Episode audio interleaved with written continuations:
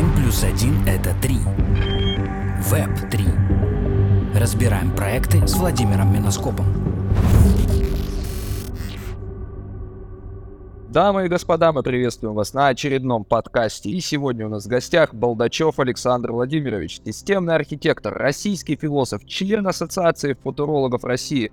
Мало того, еще и автор книги «Темпоральность и философия абсолютного релятивизма», ведущий Владимир Миноскоп, автор, ставший бестселлером нашей рубрики «1 плюс 1 это 3», которая указывает на эффект синергии в Web3 проектах. В этих проектах Владимир разбирает проекты по методике 4К, это концепт команда CoinCode. А сегодня он будет разбираться вместе э, с Александром Владимировичем в системах. Давайте так скажем, я не технический человек, поэтому об этом гораздо лучше расскажет Владимир. Владимир, передаю тебе слово. Сегодня действительно у нас, как вы поняли, в гостях практикующий философ, и поэтому мы начнем не как обычно с команды, а сразу с концепта, а о команде поговорим чуть позже. Итак, Александр, приветствую вас, и сразу первый вопрос у меня.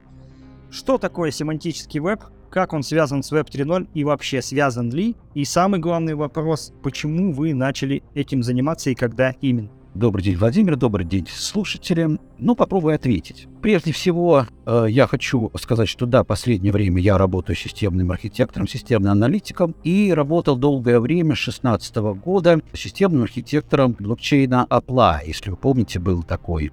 Вот. Ну, потом он прекратил свое существование в 2019 году. Так, и с Web 3.0 я имею отношение очень тесное и длинное, и начинается оно где-то с 2012 года, как может даже раньше, с 10 вот. И об этом я хочу сейчас поговорить, потому что многие из тех, кто сейчас использует термин Web 3.0, не знают его историю. То вообще сам термин появился в 2007 году, когда еще блокчейна, э, биткоина еще и не было в помине. И этот термин ввел руководитель Netscape, был такой браузер, Колоконакис и предложил его как замену тогда бытовавшего уже термина Web 2.0, который вел Тиборелли в пятом году, как, значит, переход от социальности интернета к профессионализму. Ну, сам э, Тим Орелли тогда предложил, что нет, давайте мы будем смотреть на будущий интернет, как на интернет, связанный с физическим миром, то есть, по сути, что-то интернета вещей. Но тут же к ним подключился к спору, что же такое Web 3.0, основатель интернета Тим Фернс-Ли, и он сказал, что, ребята, веб 3.0 это будет у нас семантический веб. А сам э, термин семантический веб Тим ввел еще в 1998 году, когда он пытался научить компьютеры понимать содержание веб-страниц и долго над этим работал и создал целую систему семантического веба со своими стандартами. И тогда, вот именно в 2007 году, устоялось, что веб 3.0 это будет семантический веб. И если вы посмотрите в поиск, э, историю поиска Гугла, где-то вот в районе 7 года до 10 года очень часто использовался термин Web 3.0, и он загнулся где-то в районе 12-14 года, уже э, 3.0 сошел на нет, и все о нем забыли, как и забыли о семантическом вебе. Вот. Ну, напомню э, краткую историю вообще веба, то есть Web 1.0 ну, тогда он еще не назывался Web 1.0, а просто назывался интернет, это, по сути, заполнение сети офлайн-контентом. Когда кто имел доступ к сети, кто имел доступ к серверам, кто имел технологические возможности загружать э, различный контент в сеть, они все загружались. Это был э, век, скажем так, десятилетия информационных ресурсов. Веб 2.0 — это онлайн-генерация контента, это социальные сети, блоги, вики, вот, и с седьмого года веб 3.0 — это семантический веб. Я общаясь с программистами, довольно редко встречал тех, кто знает, э, что такое вообще семантическая технология, что такое семантический веб, поэтому попытаюсь сейчас кратко рассказать, буквально на пальцах, чем отличается вот семантическая технология, э, семантическое программирование, семантические приложения от обычных. И формулируется довольно строго. Если, значит, в обычных э, приложениях те, которые пишут обычные программисты. Есть довольно четкое разделение на значения, есть э, разделение на данные и метаданные. То есть данные лежат в таблицах, данные записываются в переменные, а метаданные — это э, название таблиц, это колонки таблиц, это структура таблиц, и алгоритм программирования задает метаданные бизнес-процесса. То есть жесткое разделение. То есть есть программируемый бизнес-процесс, есть структура данных, э, скажем, в SQL таблице, в SQL таблицах, и сами данные — это вот обезличенные строки, цифры, и тексты. И Чимберли предложил э, как бы объединить метаданные и данные для того, чтобы э, компьютер мог их понимать. То есть получается так, что у нас был введен специальный формат, RDF-формат, э, в котором и что в данных хранится, имело значение, и то, что говорит, что это за значение, значение цвет, да, то есть красный, и что это, какое свойство, цвет, и чего это цвет меча. Все это объединялось в единой записи, в одной записи. Вот. И эта запись унифицированного формата. И этот формат предполагал, что будут понимать все сайты, и все предложения будут понимать. И были введены словари специальные, чтобы, скажем, если color обозначает цвет, то для всех приложений, для всех сайтов color будет цвет. Если нужно там скорость, то speed, значит, везде ключевое слово speed, и везде будет. То есть исключалась возможность программистам придумывать самим переменные. Названия переменных задавались словарями, и тогда было предложено в семантическом вебе делать разметку страниц чтобы, значит, каждая на странице интернетовская э, имеет какой-то контент, текст, картинки, видео. И семантический веб подразумевал, что будут записаны вот этим семантическим языком, э, семантически определенном формате содержания страниц, и тогда любой бот, э, любая программа сможет прочитать страницу и понять, что на ней. Вот. Но этот проект провалился. Вот. Провалился, наверное, по понятным причинам. Ну, прежде всего, что в качестве идентификаторов данных использовались адреса страниц. Адрес страницы и там через решеточку какое-то еще э, доп- дополнение идентифицирующее. Вот. И страницы меняют свои адреса, сайты появляются, сайты пропадают. Вот. И поэтому сделать уникальную идентификацию контента было невозможно в то время. Также существенным элементом, э, недостатком было то, что э, сайтами владели конкретные лица, конкретные персоны, которые делали этот сайт. И, естественно, они как хотели, так и размечали. То есть нельзя было от них добиться э, правильной, истинной разметки. Еще в те времена в далекие отказались вообще от ключевых слов. И естественно, что и вот эти тематическая запись содержания страниц, она тоже не сработала бы. Вот. Также было сложно определить принадлежность контента автору. То есть контент размножался десятки тысяч, на десятки тысяч страниц, чуть-чуть редактировался, изменялся, и определить, какой контент кому принадлежит и где именно тот оригинал, было невозможно в то время. И вот в связи с этим потихонечку семантический веб загнулся, и остались только от него то, что и могло остаться. То есть это те решения, которые не требовали вот, распределенности хранения, э, э, уникальной идентификации по распределенным сайтам, остались локальные базы данных которые мы знаем, это Wikipedia, Freebase, OpenSize. Вот и на их основе потом, вот сейчас получились э, известные графы знаний Google, Microsoft, Facebook, LinkedIn. Вот. Но не знаю почему действительно не очень-то понимаю, почему, хотя у меня есть гипотеза, почему, потому что, скажем, в году 18-19, когда блокчейн вступил вот в конец эпохи ICO и стало уже не очень, наверное, прилично разговаривать о блокчейне, об ICO, то есть это был скам сплошной, и тогда возник термин опять вторично, вторая реинкарнация текст, второе пришествие термина Web 3.0, это где-то 18-19 год, и тогда, когда первый, кто о нем заговорил, они говорили, что это вот новый интернет, распределенный, децентрализованный, это блокчейн. Также добавлялось машинное обучение, семантическая паутина, интернет вещей. Но постепенно про машинное обучение, семантическую паутину, интернет вещей забыли. И сейчас, если мы возьмем, возьмем какие-то справочники, в интернете поищем, то Web 3.0 — это вот то, что сейчас и подразумевается. Это интернет третьего поколения, централизованный, работающий на блокчейне и на экономике токенов. Вот, то семантику потихонечку э, забыли. Вот. Значит, это я сейчас делаю такой некий заход предварительный, чтобы понять вообще, о чем проект, и э, хоть что-то было понятно по его структуре, по назначению и по принципам работы. Собственно, да, сразу второй вопрос по концепции, да, то есть вот общую часть мы рассмотрели, теперь давайте попробуем сам проект. Есть ли у него название, то есть в чем суть, и, соответственно, кому он будет полезен, интересен, важен, доступен. Значит, Из рассказа, поскольку был Web 3.0 и поскольку была семантика, понятно, что это проект, который в одном флаконе соединяет преимущества семантического веба, семантических технологий и преимущества блокчейна. И название, значит, у этого проекта Trusted Semantic Network.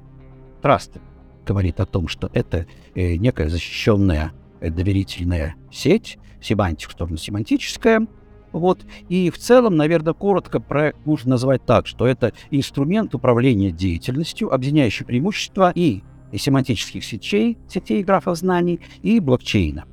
Вот. Если точно определение, наверное, такое, что Trusted Semantic Network — это распределенное темпоральное хранилище семантически размеченных данных, с криптографической защитой их от фальсификации, поддерживающий механизм моделирования исполнения бизнес-процессов и цифровых соглашений. Вот это вот механизм поддерживания моделирования бизнес-процессов и цифровых соглашений, это, по сути, усовершенствованный аналог смарт-контракта. Ну и естественно, что если мы связываем блокчейн с семантикой, то все преимущества семантики мы сохраняем. То есть это и криптографическая идентификация пользователей, и криптографическая защищенность данных от фальсификации, хранение темпорального исторического массива данных, все как в блокчейне, консенсусная валидация и синхронизация данных, исполнение бизнес-процессов, то есть смарт-контрактов, и выпуск э, криптографических токенов. То есть все как в блокчейне. Но что нам добавляет семантика? Вернее, скажем так, сначала зададим вопрос, а зачем э, вообще вот, вот этот блокчейн, все, э, все э, характеристики, все свойства блокчейна для семантики. А они решают именно те проблемы, которые я озвучил выше, э, из- из-за которых семантический век не взлетел тогда, в седьмом-десятом году. Это прежде всего. Нам блокчейн обеспечивает идентификацию пользователей и контента. То есть каждый контент — это уже не просто где-то на какой-то страничке кем-то написанная какая-то запись, а вот каждая э, транзакция в сеть, она, естественно, подписывает чьим-то ключом, чем утверждается ее идентификация как по пользователю, и так и неизменность его контента, содержащегося в этой транзакции. Вот. Следующее — это консенсусная валидация — чего тоже невозможно было реализовать в, далеком седьмом году, а сейчас возможно. То есть э, это не просто транзакция, которая подписана кем, каким-то ключом, а если это важная бизнес-транзакция, то она проходит консенсусную валидацию и записывается в граф, уже в граф, семантический граф, после э, прохождения э, некоторой валидации консенсуса. Да? Вот. Также, если мы рассматриваем графы, семантические графы, э, существующие до и вне блокчейна, они, в принципе, подвержены изменению, фальсификации, э, как обычные базы данных. То есть можно зайти и заменить. Если мы говорим о графе, построенном на блокчейн-платформе, да, то он э, защищен криптографическим методом. И, скажем, если мы используем э, в качестве идентификатора э, транзакции ее хэш, то данные следующей транзакции будут вписаны, то есть эта транзакция будет являться как бы элементом и последующих транзакций. И хэш будет э, образовываться цепочка event хэш таких, то есть событийных цепочек э, который каждое последующее событие прописывается, имеет в себе хэш предыдущего события, не блоки, как в блокчейне, а каждая транзакция. Вот. Также мы имеем э, в лице блокчейна уже не единое хранилище данных, а распределенное децентрализованное хранилище данных семантического контента. Самое интересное это, а что же добавляет семантика блокчейн? Зачем она нужна блокчейну и какие проблемы блокчейна решает семантика? Прежде всего, прежде всего, это унификация транзакций. То есть если сейчас какая бы транзакция ни... При... Э, то есть э, формат транзакции определяет программист, который пишет, скажем, смарт-контракт. То есть он задает какие-то переменные, пользуется какими-то значениями данных, э, типами данных, и разобраться, что это за транзакция в блоке, может только конкретный э, программист, написавший э, смарт-контракт. А в самом блоке свалено э, все, что угодно. От мусорных транзакций до финансовых транзакций, до каких транзакций, каких-то смарт-контрактов. Вот. То есть, если мы вводим унифицированный формат транзакций, то мы прежде всего обеспечиваем э, и эти, эта унификация обеспечивается еще едиными словарями по сети, то мы получаем возможность обмениваться транзакциями между э, независимыми приложениями.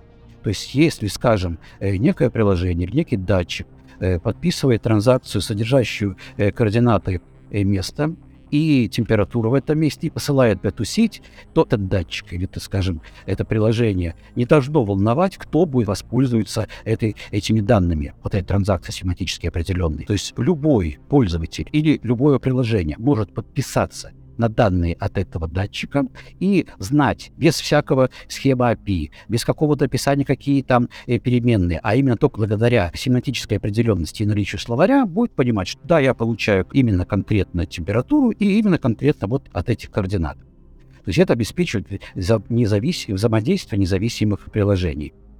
Вот.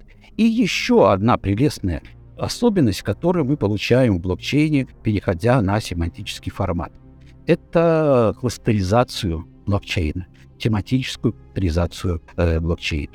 То есть мы, когда, скажем, обсуждаем э, получение транзакции от датчика температуры, то мы понимаем, что получатели будут интересовать только именно вот эта температура в различных географических местах. Если мы, скажем, э, занимаемся обменом данных по какой-то педагогической деятельности, то мы понимаем, что транзакции будут именно касаться педагогических каких-то операций, каких-то педагогических событий, оценок, э, экзаменов или зачетов. Вот. И таким образом мы можем разделить блокчейн-сеть на тематические кластеры и обмениваться транзакциями внутри тематических кластеров, а не валить, как сейчас, все транзакции от любых узлов, от любых контрактов, независимо от их содержания, в один блок. Вот. Но кроме того, что мы можем произвести естественную кластеризацию сети по, э, сети по темам, мы можем обеспечить и параллельную обработку транзакций. Скажем, если у нас идет транзакция по температуре и отдельно идет транзакция по моделям педагогическим каким-то, то мы, увидев, что эти модели, которые, по которым шкрутся транзакции, потом про, про модели мы поговорим отдельно, э, не взаимодействуют, то можем их обрабатывать э, параллельно. То есть можно обрабатывать параллельно транзакции от независимых семантических э, моделей. И еще один большой плюс дает нам семантическая определенность транзакций в сети. Это возможность настраивания консенсуса. То есть если сейчас, как уже много раз говорил, что в блок валится все, все транзакции независимо, и консенсус идет по блоку, то если у нас транзакции семантически определены, ну, скажем, некто по модели чатика перебрасывается транзакциями, просто сообщениями о погоде, то вот эти транзакции могут вообще не проходить консенсусную валидацию. А если кто-то заключает контракт на э, миллион тугриков, то мы можем осуществить по этой модели, по которой осуществляется финансовая операция, полный BFT консенсус хоть 10 минут, как у Питка законченный. Вот, поэтому в каждой модели в которой даже в каждом модельном событии, по которому будет генериться транзакция, можно указать, э, что вот эта транзакция без консенсуса может пройти, а вот для этой нужен определенный консенсус. В каждой сети должен быть набор консенсусов, которыми пользуются э, различные семантические транзакции. Теперь хочется еще углубиться в семантику я, когда рассказывал про семантический веб, имел в виду современные семантические нотации, э, современные семантические подходы, которые ориентированы на, объект, ориентированы на объектное описание. То есть на описание некой предметной области в ее актуальном состоянии. Вот что есть, то и есть. Ну, скажем, описывается э, деятельность э, кинематографа, да, и вот есть некая семантическая сеть, в которой есть актеры, фильмы, продюсеры, и эта сеть связывает актеры с фильмами, продюсеры с фильмами, художественные произведения с фильмами, то есть полная тематическая сеть, о которой, в которой можем получить вот актуальные данные. Но для того, чтобы обеспечить деятельность в семантической сети, зафиксировать деятельность, вот, вот эти современные подходы, они не годятся. нужна совершенно новая, отдельная э, событийная семантика. Ну, здесь можно сделать маленькую ремарку, что именно вот из-за этой событийной семантики я оказался в IT-сфере. Э, то есть я занимался событийной антологией, темпоральной антологией философии, и некоторые мои приятели, связанные с IT, сказали, слушай, Александр, у тебя вот прямо вот описана бизнес-деятельность. Я говорю, да ну что вы, ребята, это же чистая философия, где здесь бизнес-деятельность?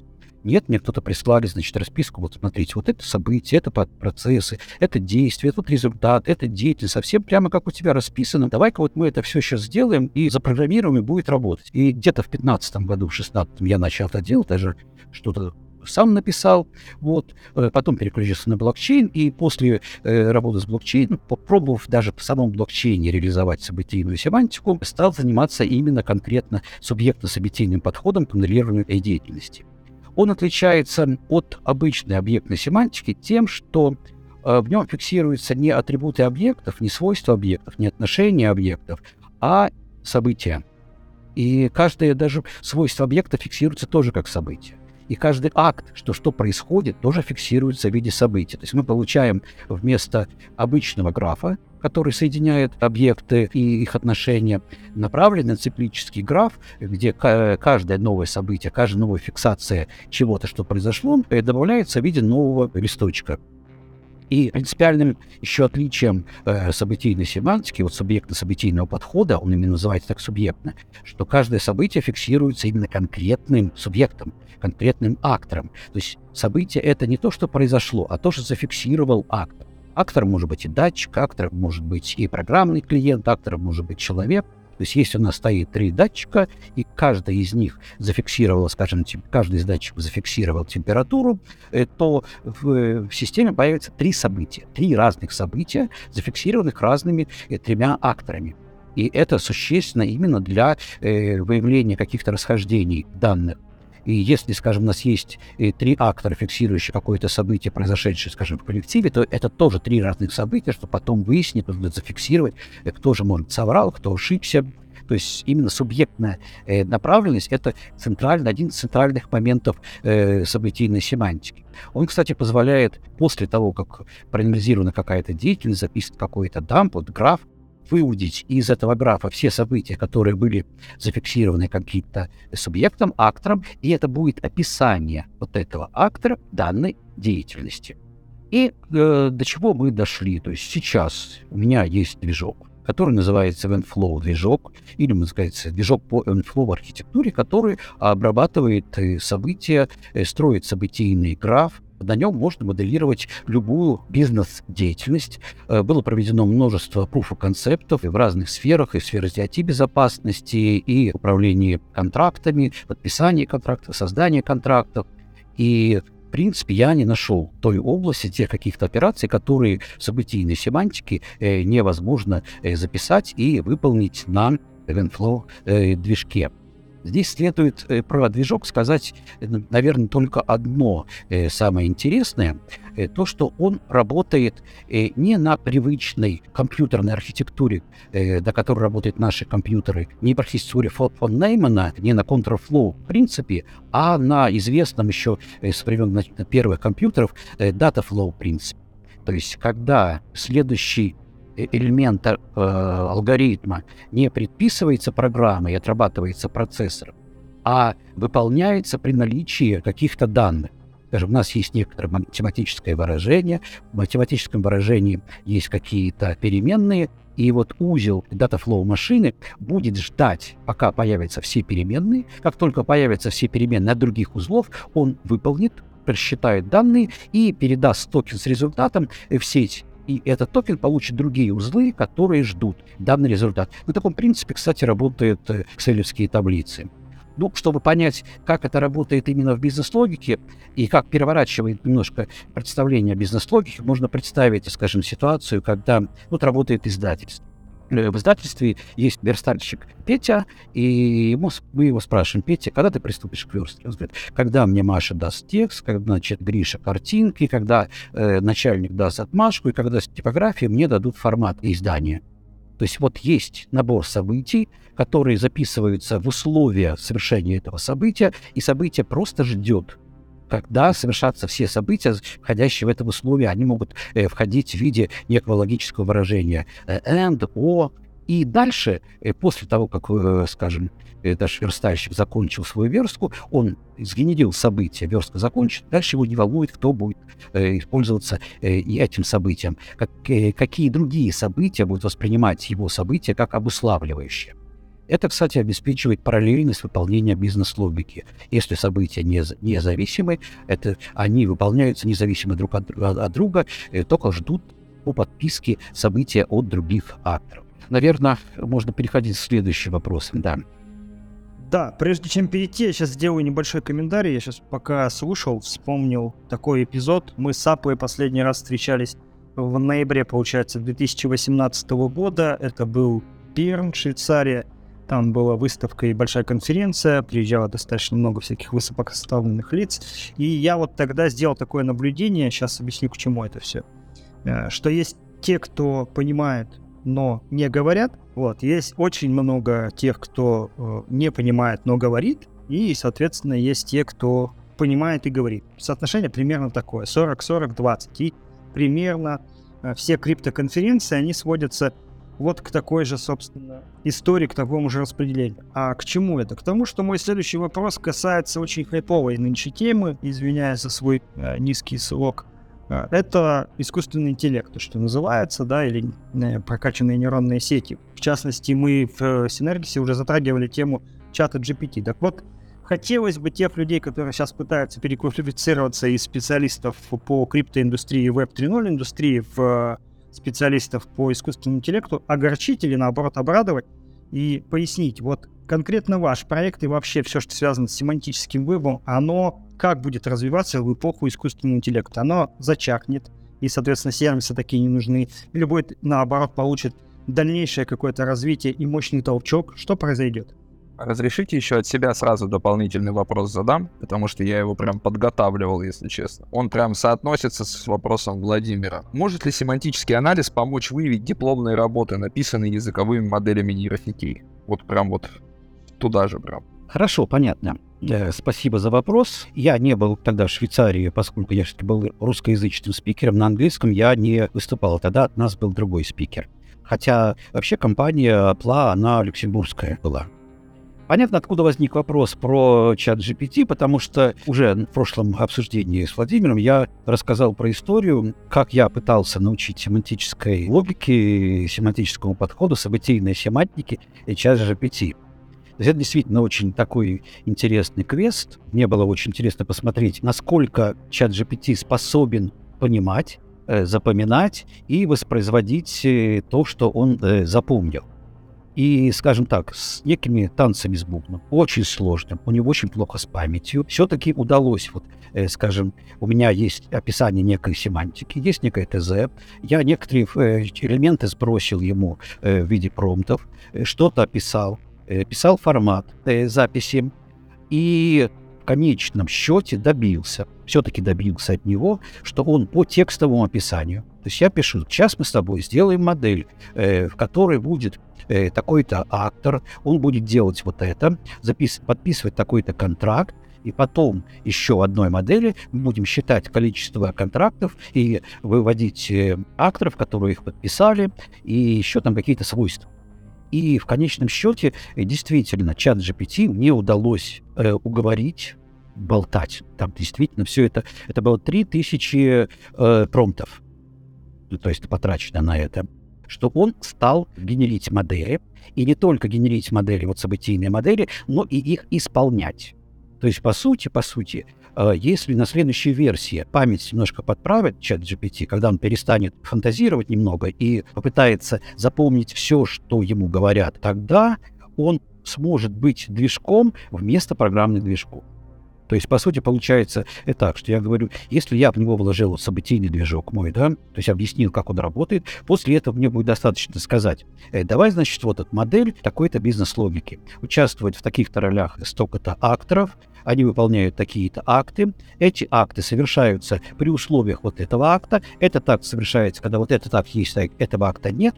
Э, последний акт подписывается там э, двумя подписями, и тут же делается перевод токенов с такого-то счета на счет. Запомнил? Запомнил. Все, после этого он работает без программирования, просто э, делая запросы к отдельным акторам. Ну, нужен специальный интерфейс, это не в этом интерфейсе, который сейчас, сейчас GPT работает. И он сможет работать, ну, как программный клиент какой-то, как движок программный, workflow-движок но при этом, естественно, у него ничего программироваться не будет. Он просто будет отдержать в памяти. Ну, типа, как вот я э, могу медленно-медленно продумать бизнес-логику и дать ответ, но я это буду очень медленно делать. Он это делает мгновенно и мгновенно переучивается.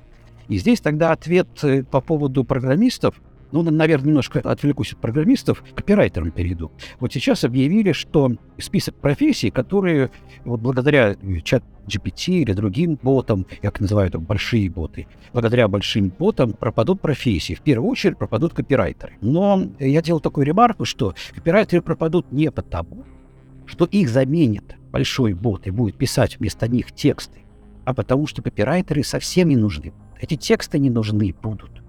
Потому что сам большой бот заменит интернет, заменит поисковики, и без поисковиков и без сайтов э, нам не нужны будут никому не нужны эти вот мусорные тексты. И то же самое касается программистов. Сейчас э, чат-бот, я пробовал с ним тоже программировать, да, он программирует, но программистов он исключит не потому, что он вместо них будет программировать, а потому что он сам будет работать э, вместо программ. В том случае, вот именно в том варианте, в, как, в каком я с ним поработал.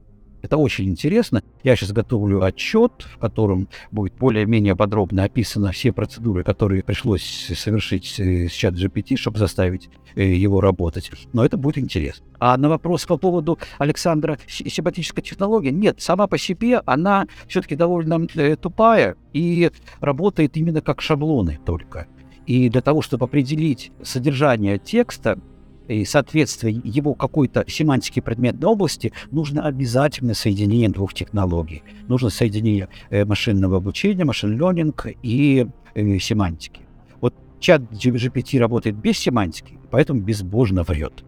Поэтому ему нужно добавлять слой семантики, в котором описана предметная область. То есть, по сути, э, работа должна заключаться в том, что языковая модель, общая языковая модель понимает запрос, формулирует этот запрос для семантического блока по предметной области, конкретной предметной области, э, происходит поиск предметной области ответа, и дальше уже языковая модель берет этот ответ в виде семантического графа какого-то и уже проговаривает естественным текстом, уже не соврав ничего. То есть не имеет права соврать, потому что должна точно выполнить э, семантическое содержание. То есть вот это семантическое содержание, скажем, мысль.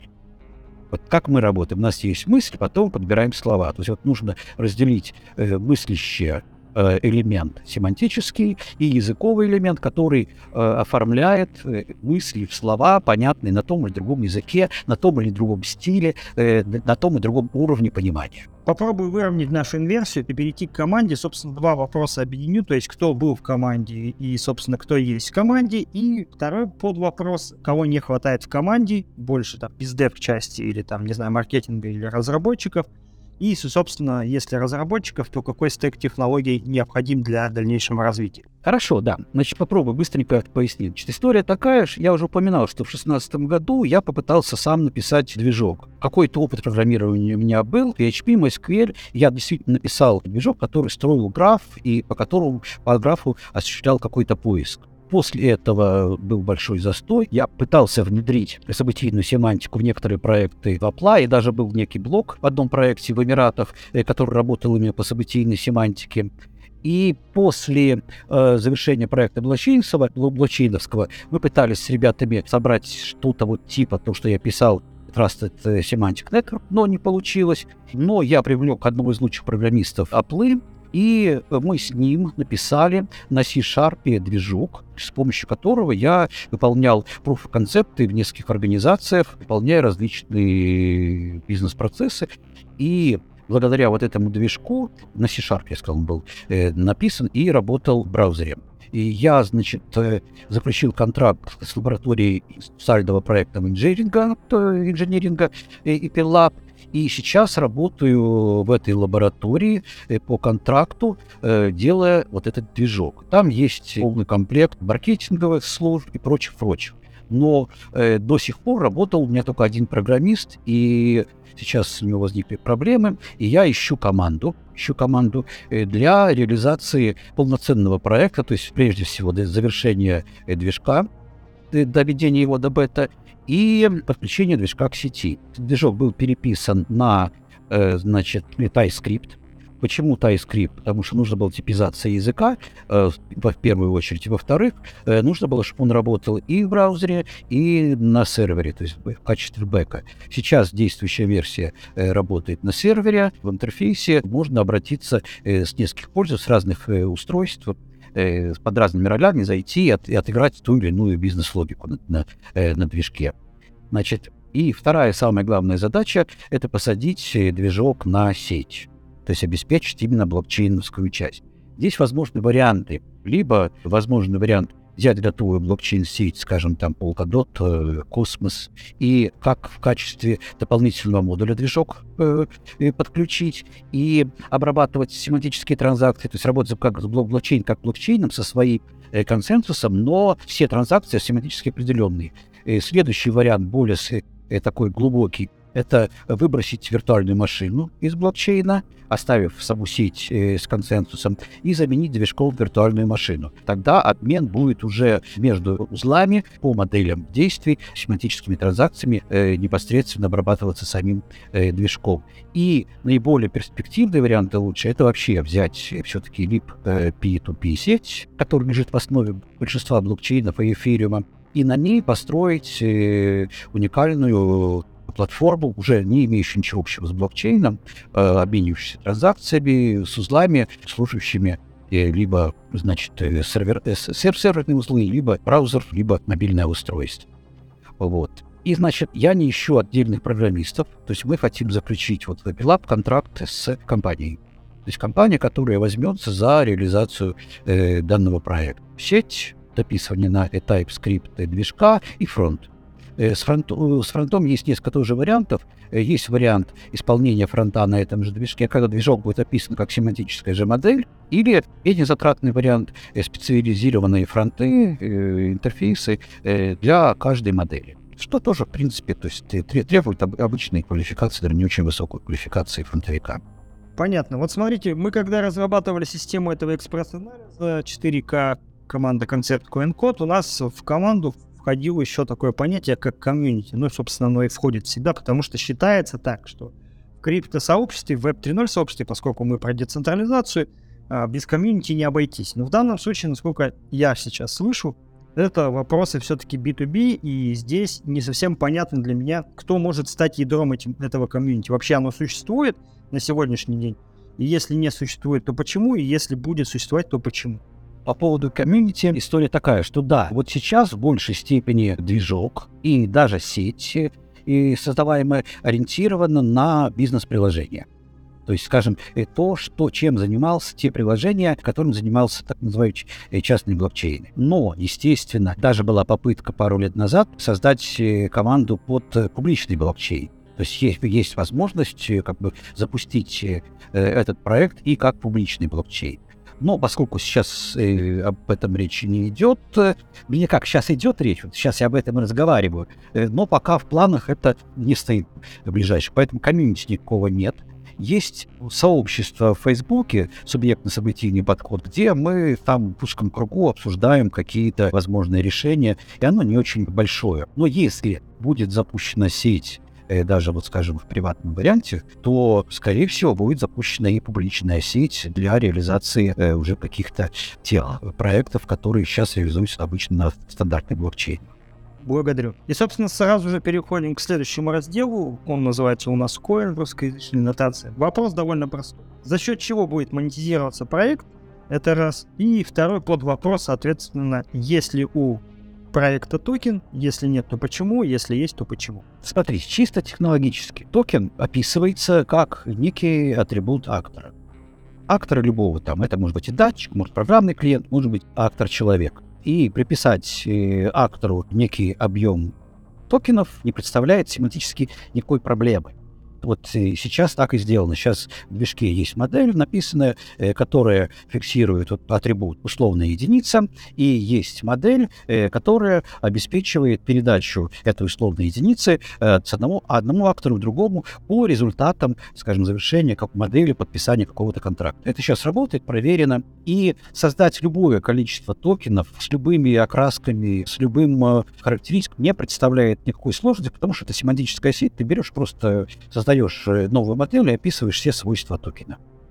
Вот. И, естественно, если мы ориентируемся сейчас на э, создание э, каких-то бизнес-проектов, э, в которых будет заключение контрактов, э, система контрактования, э, то и будет внутренний токен, который скажет обеспечивать онлайн-расчеты, внутри, внутри сетевые расчеты, э, потом с выводом и с вводом фиата. Такой проект мы делали в Apla, он, в принципе, ну, не был доведен до production до конца, как, в принципе, много чего не было доведено там в 2018-2019 году, но в Люксембурге, да, с одной финансовой компанией мы э, делали такой проект по вводу-вывода э, токенов и евро. И поэтому токен будет и сколько угодно. И, и когда я писал проект именно для публичной сети, там подразумевался токен. Он, правда, будет немножко по-другому работать, чем в привычных блокчейн-сетях, но это сейчас, это технологическую подробность я не буду освещать. И да, а монетизация здесь, если мы говорим по публичной сети, то стандартная монетизация плюс возможная монетизация через модели действий. То есть, скажем, э, если мы запускаем э, некую универсальную модель саплачейна, и множество пользователей начинают к ней подключаться, то мы можем брать плату за использование модели. То есть, в принципе, любой пользователь, зная словари семантические, э, любой программист, зная семантические словари, э, зная бизнес-логику каких-то э, предметных областей, может написать модель действий в этой области и выложить свою модель на использование и получать процент со сделок, реализуемых по этой модели. Вот, то есть это такая монетизация, а, она именно обеспечивается именно семантикой, поскольку, зная вот словари семантическое содержание этих моделей, нет необходимости как бы специально что-то изобретать для подключения к этим моделям. И есть монетизация, стандартная монетизация в бизнес-приложениях. Она распределена значит, по трем направлениям. Это значит платформа реализации бизнес-деятельности любой, или есть платформа контрактования, документооборота, э, тот же supply может быть. Рассматривал, я писал два года назад одной из крупнейших наших российских компаний, совсем крупнейшей, крупнейшей, систему на использование событийной семантики э, по управлению ресурсами. То есть не буду даже говорить какими, потому что сразу будет понятно, какая компания. Вот. Есть, значит, целое направление workflow движков, это просто DFR движки, которые обеспечивают отработку каких-то бизнес-логик. Они применяются и для малого бизнеса могут применяться, и в банковском деятельности. А, в отличие только, значит, об, об, от обычных workflow движков, мы имеем семантический workflow движок. Э, и это семантический workflow позволяет писать модели на семантическом языке без э, кодирования. Да? Вот. Также можно применять эту сеть как темпоральную базу знаний с моделью бизнес-логики. То есть если э, есть некая деятельность, в которой нужно хранить большие объемы данных, и именно э, темпоральные объемы данных, то есть с, с сохранением истории, обеспечить семантический по поиск, то тоже можно это делать. То есть как бы применения много, но нужно как бы находить какую-то нишу, где преимущественно именно событийные семантики должны выстрелить.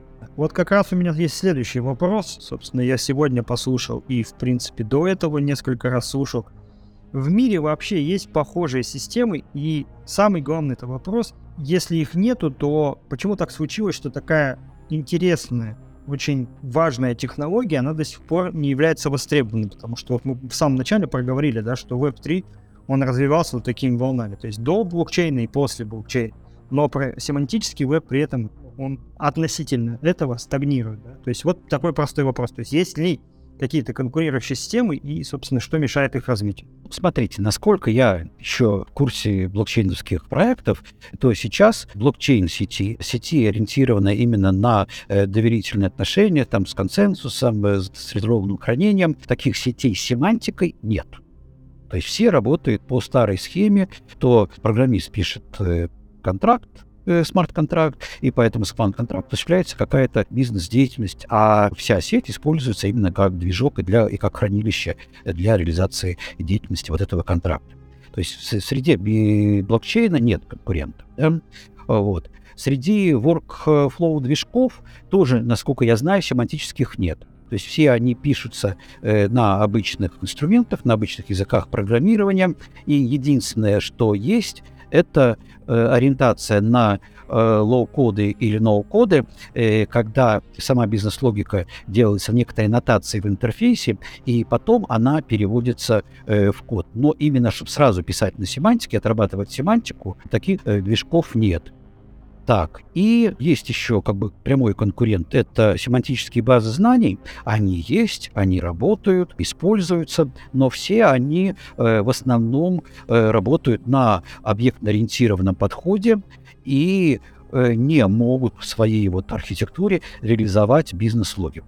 Есть варианты реализации бизнес-логики, но они очень нагружены, очень сложные, с использованием различных правил, с использованием там специальной логики э, в языке семантическом OOL. Но тут могу даже привести такой пример. Э, в одной компании петербургской, когда я делал proof of concept по безопасности, он заключался в том, что нужно было получить кучу JSON от э, датчиков и э, на событийной модели отработать их именно, что пришло оттуда, что отсюда, что отсюда, какие события сработали, какие не сработали. То есть по именно вот по логике той, которую я описывал, Dataflow. И Э, параллельно со мной этот же Purfo концепт э, выполняла да, компания, которая занимается обычной семантикой. Э, вот. Екатеринбургская же компания. И у них за, для реализации вот этого проекта потребовалось развернуть два сервера, и их дан граф содержал где-то несколько тысяч, три или сколько-то тысяч строчек кода. Ну вот, у меня работала, мой движок тогда работал в браузере и содержал 600 строчек кода. И то есть с избытком, потому что это был JSON, там можно было э, короче сделать. То есть, по крайней мере, там было, наверное, где-то 300 событий только. Это все работало. То есть э, событийная семантика позволяет моделировать э, деятельность гораздо меньшими рес ресурсами. Вот. Так что конкурентов вот прямых нет, и, наверное, их не появилось именно потому, что событийная семантика, э, вот реализованная именно IT, в айтишном варианте, это как бы вот прямой наследник э, событийной антологии, это, это параллельной антологии философской, которую я разработал до того, как пришел в IT, а до этого есть похожие проекты э, айтишные, э, event э, и другие событийные э, нотации, но они не семантические. То есть соединения именно событийного подхода с семантикой в IT до сих пор не было. Понятно. Хотя, в общем-то, в этом я вижу перспективу. Последний у нас раздел — это код. Поскольку мы в концепте очень много проговорили про стек технологий, у меня будет два очень коротких вопроса. Первый вопрос, соответственно, насколько вот эта архитектура, она масштабируема, то есть, проще говоря, высоконагруженные системы с вашим проектом могут взаимодействовать, работать и так далее, или нет. И второе, и я уже тоже тут услышал частичный ответ.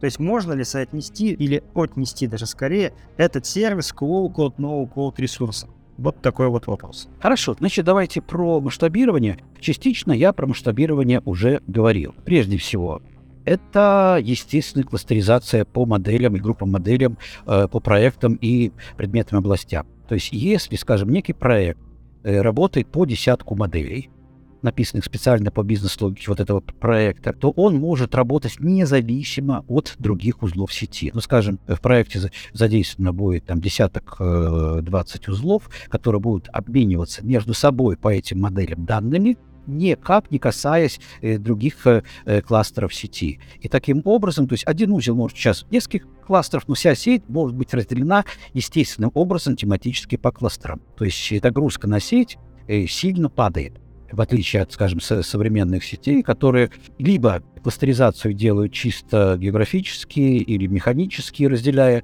на кластеры, либо вообще без кластеризации, когда все транзакции валятся в один блок. Второй момент. Это тоже я упоминал, параллельная обработка транзакций. То есть если узел получает десяток транзакций, семантически определенных, каждая транзакция приписана какой-то модели, там чет четко описано, что эта транзакция сгенерена по такой-то модели. И если в модели указано, что э, ни одна из этих десяти моделей не взаимодействует вот, данном конкретном бизнес, э, вот в этой ситуации, э, ну, в разных бизнес-процессах, э, то эти все 10 транзакций могут быть обрабатываться параллельно. То есть транзакции от разных кластеров, от разных моделей могут обрабатываться параллельно. Это тоже очень мощное масштабирование. Следующая э, возможность э, масштабирования, то есть даже не масштабирование, скажем, увеличение производительности сети, это настраиваемый консенсус, о чем я говорил. Да? То есть каждая транзакция может требовать тот или иной консенсус. Множество транзакций мусорных, они могут идти без консенсуса, когда нам совершенно не важна их юридическая значимость, и, в принципе, даже утеря их не будет э, существенно. Да? А по каким-то транзакциям финансовым э, мы можем проводить BFT-консенсус. Вот. И еще один момент, э, я о нем не упоминал, это возможность архивирования ветвей графа со служебными данными. То есть есть технология, разработана технология, когда целую ветвь графа которая подводит к некоторому результату. Ну вот, скажем, э, мой пример, когда с издательством говорим, что вот поступил э, текст на издание э, книги, да, и в конце э, вышел макет то после завершения бизнес-деятельности по изготовлению вот макета книги, который пошел э, в типографию, мы можем сархивировать все служебные операции, оставив в графе только две. Получил книгу, выдал макет. И это будет возможно сделать без нарушения криптографической защищенности специальной технологией и э, с, э, слить со всех э, узлов, в которых хранилось вот это вот эти данные служебные в архивный узел, который потом можно загрузить, проверить, про проанализировать, сделать какую-то статистику. То есть это еще один способ разгрузки узлов, что, чего нет принципиально сейчас блокчейне.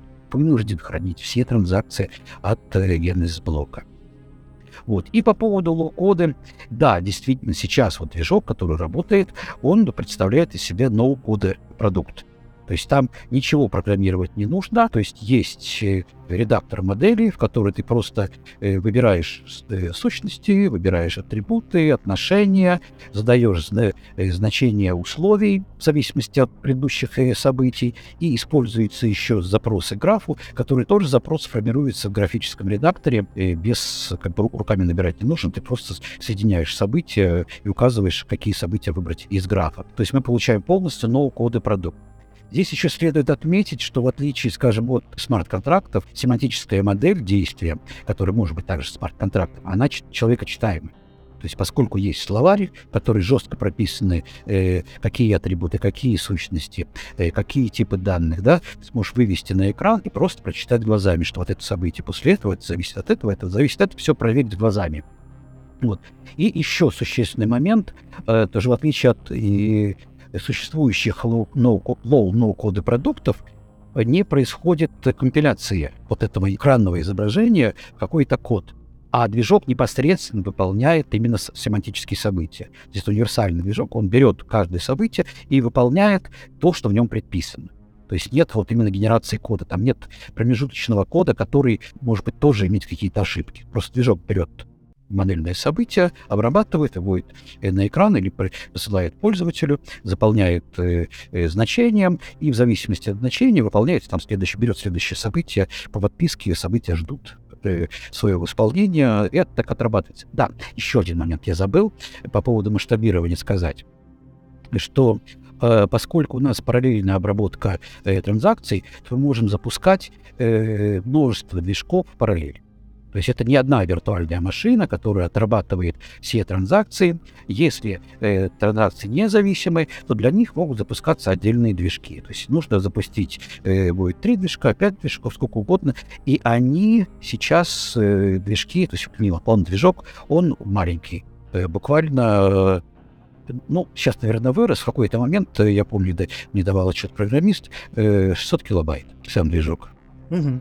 Отлично. Кстати, про архивирование графа мне очень понравилось. Это действительно насущная проблема, или, как принято говорить у маркетологов, боль. Поскольку у нас сегодня два Александра, то я сейчас обращаюсь к тебе, Саша, э, мой соведущий. У тебя наверняка есть вопросы, мы уложились в основную часть, а теперь, если они у тебя есть, давай ты их задашь. А у меня на самом деле всего один вопрос возник во всем этом. Так как я еще раз повторюсь, я человек совсем не технический, то вопрос, можно сказать, будет не к технической стороне. Семантическая модель, как я понял из подкаста, она была разработана еще до появления блокчейна. А потом блокчейн появился, и раз и семантическую модель вроде как позабыли. И вот как бы, ну, логический вопрос. А надо ли упоминать?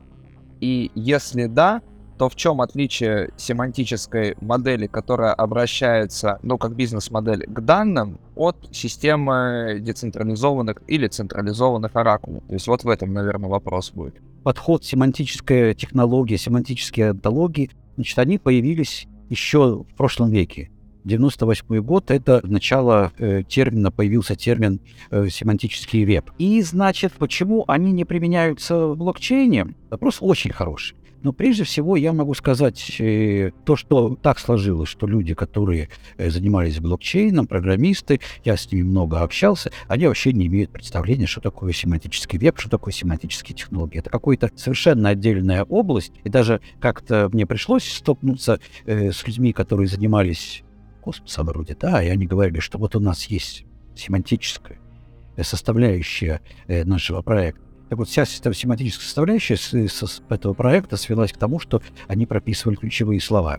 Ну, вот, вот в таком уровне. Хотя семантическая технология довольно проработана со своими стандартами. Второй момент, э, почему не стали применять семантическую технологию, это я уже отвечал на него, э, потому что э, в нынешнем виде, если не учитывать то, что я, я разрабатываю, это объектная антология, и она ориентирована на хранение больших объемов знаний то есть на создание больших графов знаний, обработки больших массивов информации, что совершенно не актуально для блокчейна.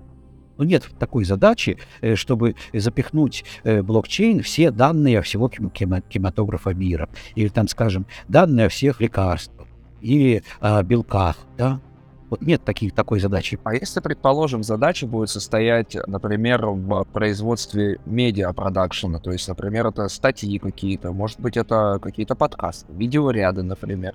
Если все это, например, будет необходимо какому-нибудь, например, абстрактному проекту, а, раскидать в IPFS. Возможно, здесь бы пригодилась эта семантическая модель. Да, конечно, пригодилась. То есть, если как только в блокчейн, ну или в блокчейн-технологии, там, блокчейн-платформ будет введена семантика, то, естественно, станут ее применять и для хранения, классификации, э, поиска различных данных, Э, которые можно э, хранить распределенно, децентрализованно. Но если мы говорим о событийной семантике, которая заменяет программирование смарт-контракта на Solidity или на Go или на других языках, заменяет именно семантическим составлением, то это уже очень большой плюс по сравнению с обычными контрактами, которые пишутся э, на языках программирования в виде большой простыни, большого программного модуля, который отрабатывает всю бизнес-логику. А, вот. То есть семантика здесь да, дает большое преимущество. Когда каждый контракт, контракт, вот каждый, э, скажем, просто вот конкретный контракт, вот бизнес, он может быть составлен в виде модели, которая будет исполняться и отражаться в виде текста, и его можно будет э, подписываться, и его можно будет взять и подать в суд, как а не программу нести, а нести конкретно вот семантические содержательные э, модели. Понял, спасибо за ответ. Но фактически семантическая модель, она может очень пригодиться не веб-2 поисковикам, вроде как Google, например, а каким-то, например, разрабатываемым веб-3 поисковикам. Потому что это абсолютно новая модель, как я понимаю. Веб-3 поисковики, по-моему, им это как раз и необходимо. Ну, смотрите, значит, Web2 существует тоже на семантических графознаний. То есть у Google, у Google есть свой семантический граф знаний, он взял несколько э, предшествующих проектов, купил их и сделал свою, э, свой граф знаний. И когда вы видите э, запросы Google список э, э, сайтов, да, то справа иногда выдача именно графа знаний. То есть какие-то ссылочки, какие-то пояснения именно из графа знаний используются, да. Но если говорить именно о э, бизнес-применении, о моделировании деятельности, то здесь, естественно, не граф знаний нужен, а нужны модели динамические э, модели э, бизнес-процессов семантические, и тогда это вот э, Web 3.0. И плюс еще, я не произнес одно слово, э, это сети без сайта. Но это отдельная история. То есть вот все, что я рассказывал, э, не требует э, наличия каких-то сайтов, весь обмен э, данными, обмен транзакциями, формирование бизнес-логики, э, отражение через какие-то специальные модели, все осуществляется только на стороне юзера. Юзероцентристский интернет, юзероцентристский веб, э, супротив сайта центристского. Понял. Благодарю вас за ответ, Александр Владимирович. У меня больше вопросов никаких не осталось. Владимир, если у вас есть вопросы, можете задать их. Нет, вопросов нету. В принципе, единственное, сделаю пояснение, что общение, скорее всего, было как раз с Кибером, и эти ребята как раз пробовали сделать поисковик в стиле Web 3.0, в принципе, сегодня у нас была весьма интересная беседа, которую сейчас буду завершать. Если у Александра больше нечего добавить. Александр? Да, хочу только поблагодарить. Большое спасибо за очень интересные содержательные вопросы и за возможность рассказать о проекте. Пожалуйста. Итак, сегодня у нас в гостях был Александр Молдачук, текущий философ, возрождающий значимость семантического веба в эпоху веба великого, который обычно именуют веб 3.0, сделав веб юзероцентричным. Ну что ж, спасибо всем и всем пока. Концепт команда Coin Code. Мы разобрали проект. До новых встреч!